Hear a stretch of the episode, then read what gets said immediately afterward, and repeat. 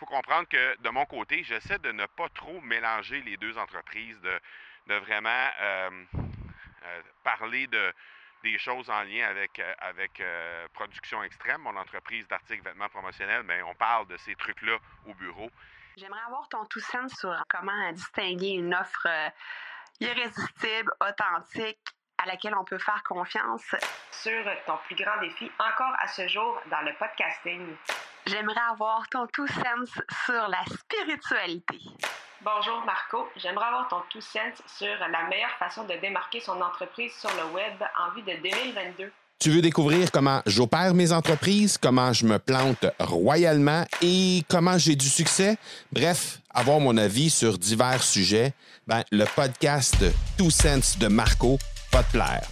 Chaque jour, je te livre mon Two Sense sur une foule de thématiques en lien avec l'entrepreneuriat ou non.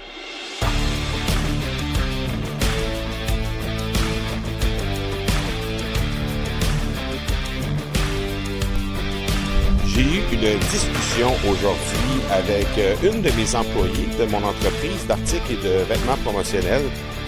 Et c'est curieux, hein? C'est, curieux ce qui arrive parce qu'elle euh, m'a simplement euh, demandé parce qu'elle voyait que j'étais en train de, préparer des trucs en lien avec euh, le bootcamp de l'Académie du podcast.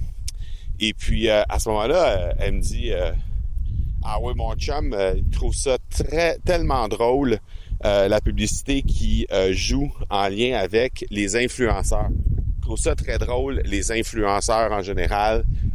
Puis elle dit à chaque fois que mon chum rit de cette euh, publicité-là, ben ça me fait penser à toi parce que moi dans ma tête, ce que tu fais, c'est ça, être influenceur. Alors là, j'ai dit OK, parfait.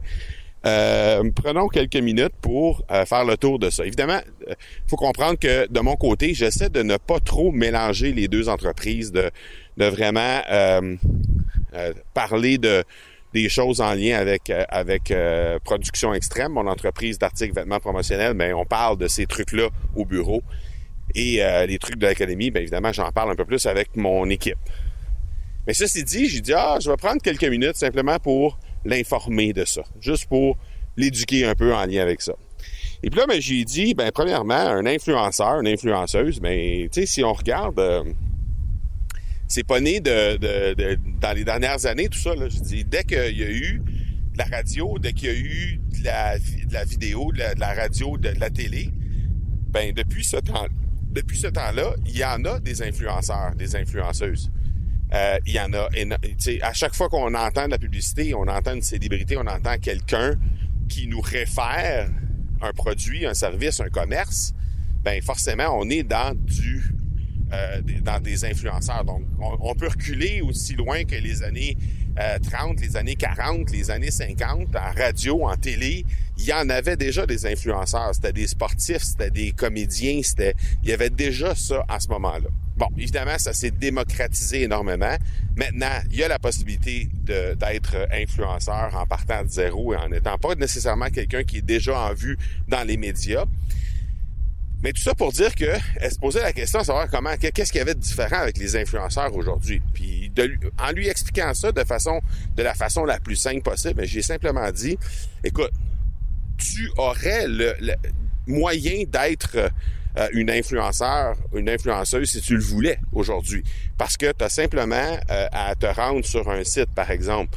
Euh, les sites de grand, euh, grande surface maintenant ont tous des programmes de, marketing d'affiliation.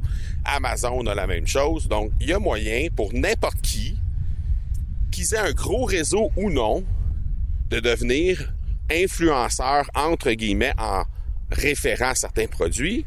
Et, ben, si les gens achètent le produit à travers un lien d'affiliation, de faire quelques dollars avec ça.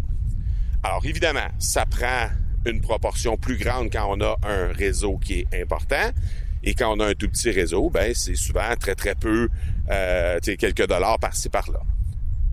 Mais je lui ai simplement expliqué qu'elle pourrait elle-même être une influenceur si elle désirait l'être.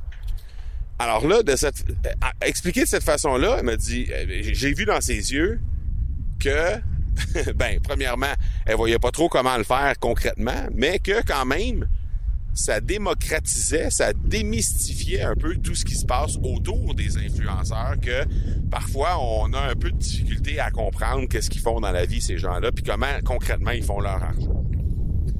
Donc, euh, je trouvais ça, je trouvais ça, je trouvais ça intéressant d'abord de, lui dire ça. Mais l'autre chose que je trouvais intéressant, puis je vais t'en parler dans, je vais t'en parler demain en fait. Je vais faire l'épisode tout de suite après celui-ci, mais ce serait trop long de t'en parler sur cet épisode-ci. Euh, c'est que elle se posait encore la question, c'était quoi l'académie du podcast? Elle a pas vraiment d'idée.